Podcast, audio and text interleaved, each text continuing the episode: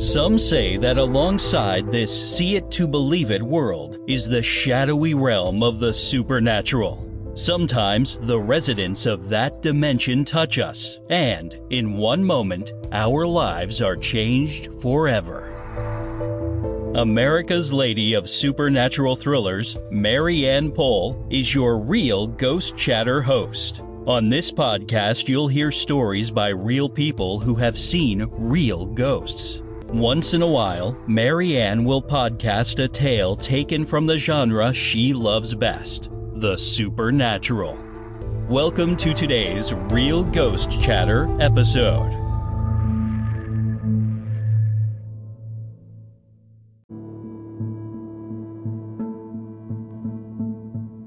I'm Mary Ann Poll, America's Lady of Supernatural Thrillers, and a charter member of a wonderful group of authors, Author Masterminds. If you'd like to know more about me or my books, visit my website at www.maryannpoll.com.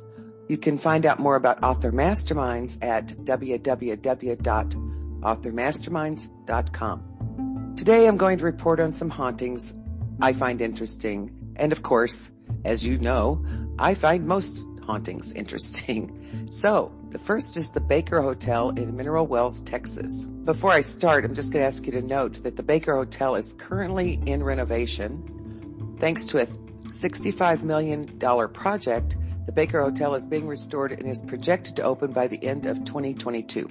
The Baker Hotel in Mineral Wells, located about 50 miles west of Fort Worth, towers over that little town. The 14 story Baker Hotel was once the crowning glory of that place, host to the rich and famous and anyone hoping to benefit from the local healing waters.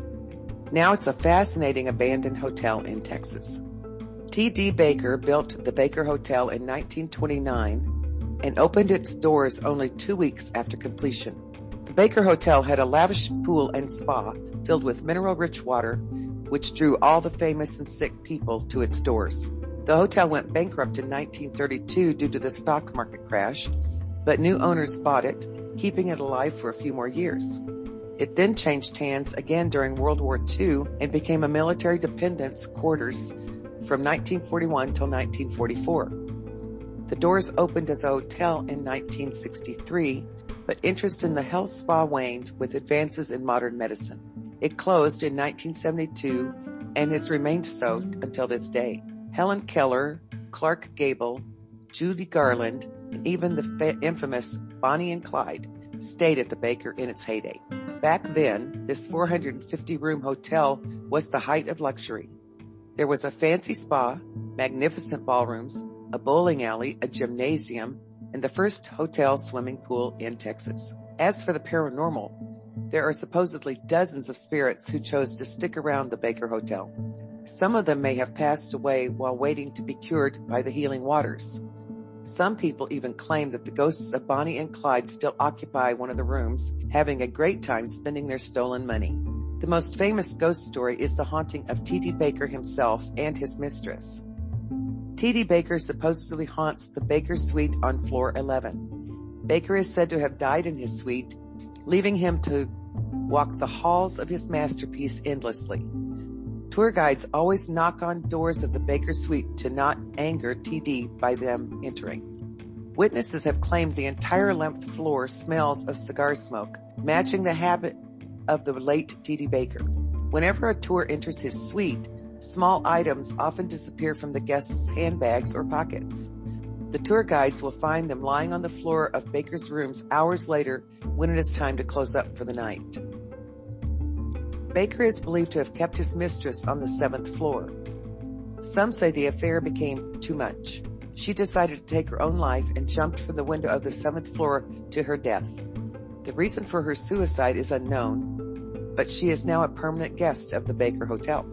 Countless patrons have spotted her. Her red hair, piercing green eyes, and lavender perfume are unmistakable. She was first seen in the 1950s by a hotel worker. Later, a hotel maid found broken glass scattered all over a room on the seventh floor, stained with the same red lipstick the mistress wore. The mistress will roam to different floors if she gets restless. Tour guides will hear the sounds of her high heels walking all around the first floor. She is a flirtatious ghost who will touch and poke male tourists that she fancies. Mistress Baker is one of the most active spirits in the hotel next to Baker himself. The most gruesome spirit of the Baker is a bellhop. This poor young worker was chopped in half in an elevator accident in the 1950s. His apparition is only the top half of his body. Historical records have confirmed the death of the young elevator attendant, matching the description of the ghost seen haunting the hotel. There is another young boy who walks the halls. He passed around 1933 from leukemia while seeking treatment from the mineral springs. A shaggy dog often accompanies him. He is one of a few spirits who has made an effort to communicate with local mediums asking for help. Most of the spirits who haunt the Baker Hotel do not want help. One medium claimed that the Baker might seem like a hotel full of tortured souls, but is the exact opposite. Many of these spirits returned or stayed because of the great peace and relaxation they found while staying at the Baker Hotel. This hotel has all the markings of a fantastic haunted destination when it reopens in 2022. What do you think? Are you going to schedule your trip? The second one I want to talk about today is the Jefferson Hotel in Jefferson, Texas.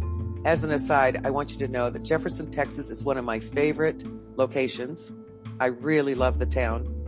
And actually, my fourth book, Dullahan, was based around the swamp that's close to Jefferson, Texas.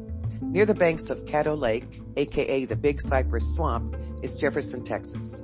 Jefferson is only a few miles from the Louisiana border. The entire town of Jefferson seems to be rife with paranormal activity. Purportedly haunted are the Grove, the Excelsior Hotel, and the Oakwood Cemetery to name a few. But one of the particular supernatural hotspots is the Jefferson Hotel. It is not only one of the most haunted hotels in Texas, it may well be one of the most haunted hotels in America. The Jefferson has offered lavish hospitality for over a hundred years, and its quaint, early Victorian structure has stood for 50 or more. In the 1850s, Jefferson was one of the most developed cities in Texas, second only to Galveston, thanks to the newly chartered steamboat routes along the bayou. For traders working along the Mississippi and its tributaries, Jefferson was the go-to destination.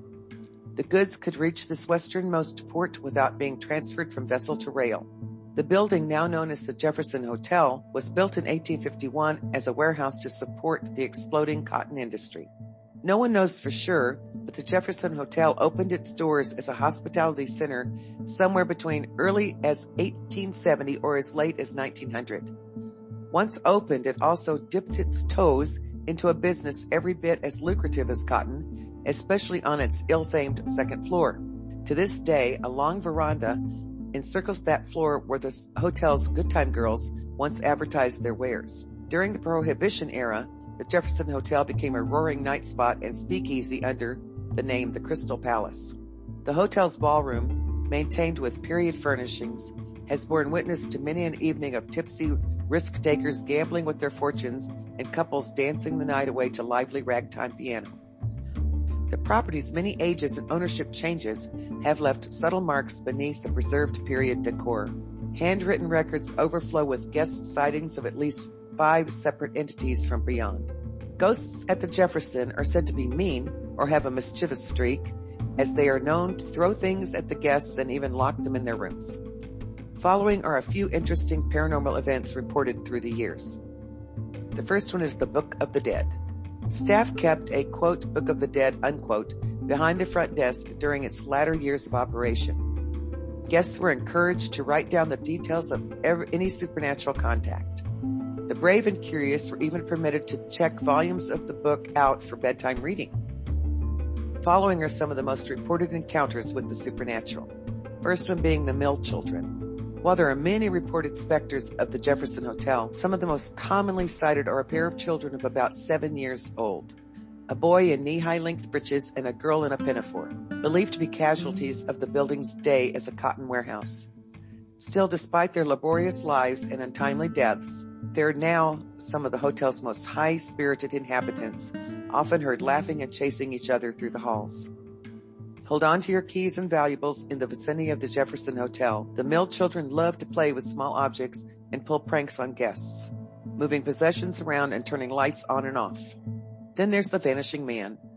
Little is known or even suspected about who this man might be, but numerous reports have described a tall male figure in a long coat and high boots who comes and goes as he pleases. Though he makes no threatening moves, some guests have found him unsettlingly persistent, sitting or standing in their rooms throughout the night.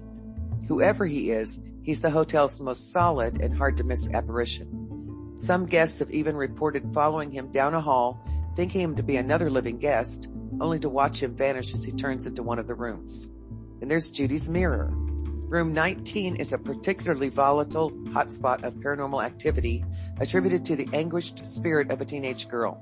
Though records of the hotel's history as a bordello are understandably spotty, the girl may have been a prostitute stabbed by a client and left to die slowly in the room's bathtub. She now appears in the mists of hot showers and leaves messages on room 19's bathroom mirror. Sometimes the words seem to be warnings, other times pleas for help. People report seeing the name Judy among her scribbles, but it's unclear whether she's introducing herself or calling out to some long gone friend or coworker for aid. Finally, there's this Libby in white. This beautiful young woman appears most often to male guests traveling alone. Guests recognize her by her bridal gown, golden hair, and feet that never touch the ground. Though seen all over the property, Libby mainly seems to haunt a specific bed rather than a location, following it around through multiple remodels. Experts and staff members disagree on this spirit's exact identity. However, the most likely suspects are an Elizabeth and a Lydia, who stayed in the hotel almost 50 years apart. Both were women jilted on their wedding days. Both were likely pregnant at the time, and both subsequently hung themselves from the bed's unusually tall headboard. Libby and the bed have inhabited rooms 12 and 14 and even room 19 at different times. One can only hope that she and Judy have found some post-mortem comfort in each other's company, whatever both their actual names may be. Other reports of paranormal activity include knocking on the walls in the middle of the night, footsteps running down the hall, disembodied voices, and strange shadows.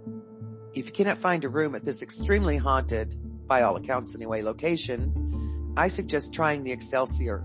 It too is haunted. No matter where you end up in Jefferson, enjoy the history of this small Texas town. If you enjoyed this podcast, I encourage you to share it with others you think would also be interested. If you'd like to know more about me, go to M-A-R-Y-A-N-N-P-O-L-L.com and or authormasterminds.com forward slash M-A-R-Y dash A-N-N dash P-O-L-L. Until next time, may the wind always be at your back, the sun on your face, and the good Lord walk beside you.